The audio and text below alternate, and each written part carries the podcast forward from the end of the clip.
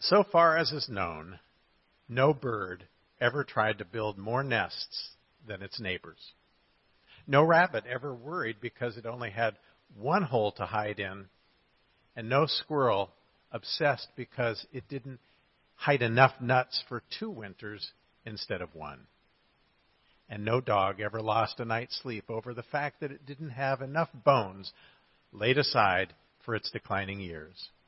And yet, we live in a time and culture where a myth is so prevalent it's never questioned. And it is. That we always need more things and we never have quite enough money. Not only is it difficult for parents to help children distinguish between needs and wants, it's hard for most of us adults. The trick of marketing is to make us think we need something as opposed to just wanting it. I may want a Diet Coke, but I never need one. I saw an ad recently that said, The clothes you wear reflect on who you are.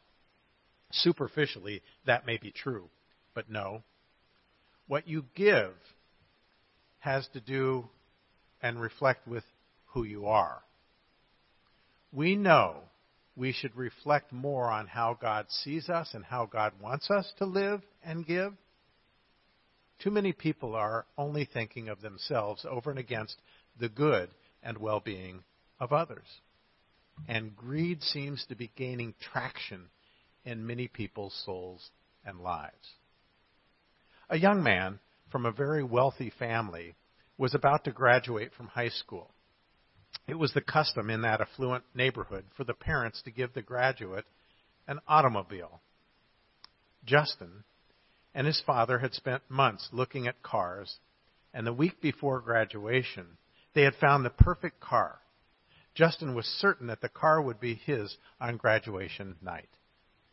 Imagine his disappointment when, on the eve of his graduation, Justin's father handed him a gift wrapped Bible. Justin was so angry he threw the Bible down and stormed out of the house and unfortunately, he and his father never saw each other again. It was the news of his dad's death that brought Justin home again. As he sat one night going through his father's possessions that he was to inherit, he came across the Bible his father had given him.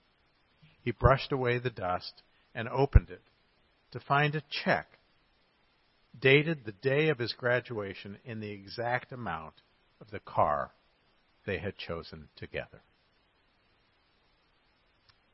Isn't it funny how some people are driven by greed rather than need?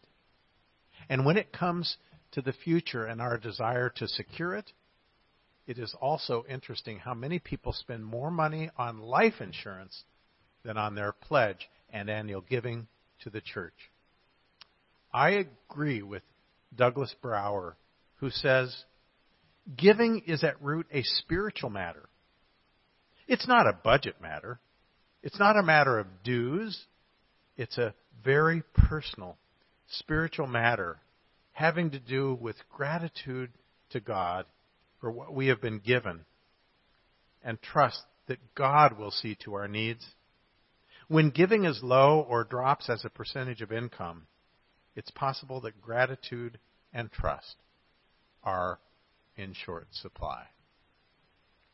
Some people point out the shortcomings of the church as an institution, and some find fault with individual leaders.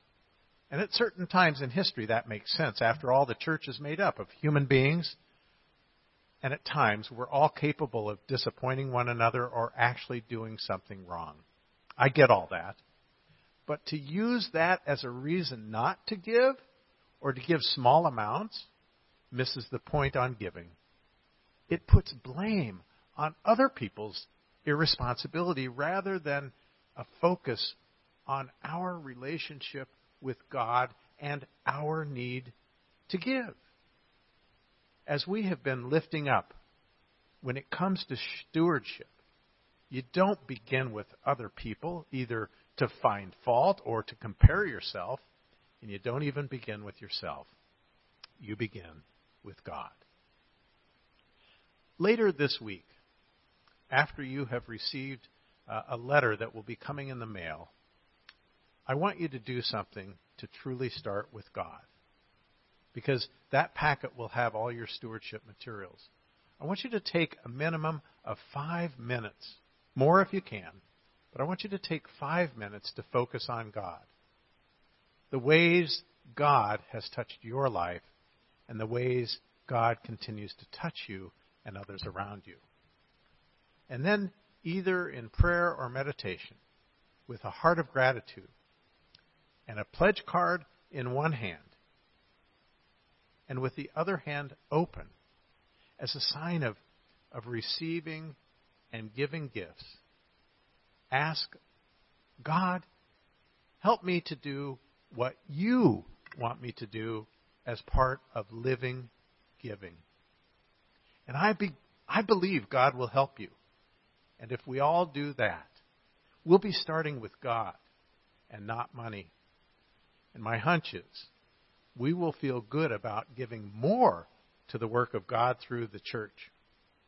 Because the neighborhood church has been a force for good and doing Christ's ministry in our midst, in our community, and in our world for many, many years. And your pledge, your financial support has less to do with the 2021 budget than with your hopes and dreams for our church and how God will use us in the future. As Christ's body in the world, we want our church to remain strong and vital through and beyond this current pandemic. To reflect on these things and to ponder our real meaning for living is so important. Now, with the Los Angeles Lakers NBA championship and the Dodgers winning the World Series, one of the expressions you may have heard lately is, there is no I in team. Well, Michael Moorhead and I really believe this because we so, so much uh, value the ability to be together in team ministry here at the neighborhood church. And that is such a special gift because it's not about either one of us. It's not about an individual. It's about what we all together do. And that includes all of you. Because truly, we are all ministers here at the neighborhood church. And so, um, I've asked Michael if he would be willing to share some thoughts about why the neighborhood church is so special and uh, why it is such a blessing in his life. So, Michael, if you'd be willing to share a few thoughts, I'd really appreciate it. How has the neighborhood church been a blessing to me? Perhaps a better question is, how has the neighborhood church not been a blessing to me? These beautiful grounds, this magnificent building, the incredible view we have, all that is an incredible blessing. And when I come into this building and walk on these grounds, I definitely feel the presence of God. But the biggest blessing that comes to me from the neighborhood church is you, the members and friends of the neighborhood church. And I particularly want to point out a group of people that are a member of our family, and that is our staff. Our staff has been enormously concentrating and working very hard to make our church, as much as it can be in these times, a real church, an operating church, a functioning church. And that is a, an incredible job, and we don't get to see it all that much. But they're there, and they're working very, very hard. Now, the blessings of this church have come to me in a time of personal difficulty. I am battling with a very serious disease. I'm winning right now, but I don't know what the future will come. But that's no different than many of you. You are battling with diseases, and we're all battling with this COVID virus that's overtaking us. The irony of all of this is that when this church is needed most in these troublesome times, the financing and the back of the, backing of the church is diminishing. I stand here every day that we tape this service and I look out at a completely empty sanctuary. We would love to pass the offering plates, but there will be no offerings. On Saturdays, the sanctuary used to be full of people excited and happy about weddings that were about to take place. And they don't happen. So it is in time of need and perhaps greater need right now that we need your help. We need your help to keep this church as the place that we love and yes, do receive so many blessings from. So I'd like to ask you personally that if you have never pledged before to this church, please do so now and do so generously. And if you have already pledged in the past to this church, please consider raising the amount of your pledge. Because the time is now. The, the, need is there now. And we need your help. We can never let this virus defeat the mission of this church. We can never let complacency defeat the mission of this church. And if you do, as I have personally asked you to do, then you will truly answer the call of God to listen for that call, hear that call, and then respond to that call generously and with your heart and feelings. That's all anybody can ask. And that is what I'm asking you. And I would like to thank you for all the blessings you have bestowed upon me and upon each other. Thank you.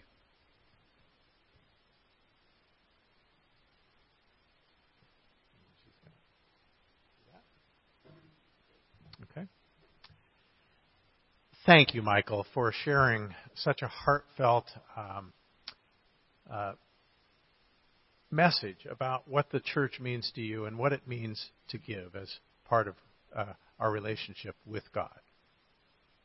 So now I'd, I'd invite you to listen to the Apostle Paul in a few verses of Ephesians chapter 1. In Christ, we have also obtained an inheritance, having been destined according to the purpose of Him who accomplishes all things according to His counsel and will, so that we might live for the praise of His glory. And God has put all things under Christ's feet and has made him the head over all things for the church, which is his body, the fullness of him who fulfills all in all. He is the one who fills all in all. When we see God's living, giving presence in our midst and in the lives of others, then we know it's all worthwhile. Jesus knew all too well the negative side of the ledger. He knew the things others can do to hurt or take advantage of us. Blessed are you when people hate you, and when they exclude you, revile you, and defame you on account of the Son of Man. Love your enemies. Do good to those who hate you Bless those who curse you. Pray for those who abuse you. And if anyone strikes you on the cheek, offer the other also. And from anyone who takes away your coat, do not withhold even your shirt. Give to everyone who begs from you. And if anyone takes away from your goods, do not ask for them again.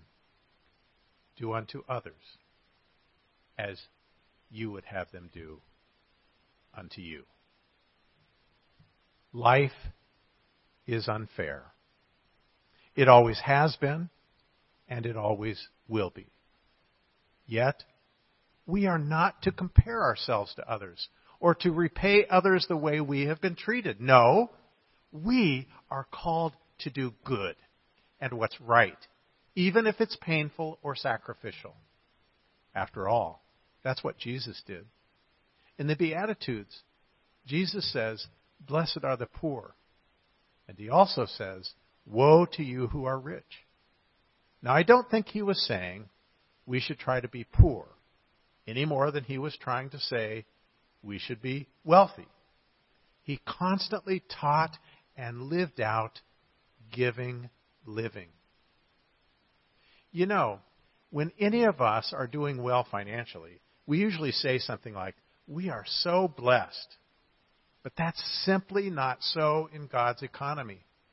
And when, while many people do equate being well off financially with being blessed, it's just not the case here in our text.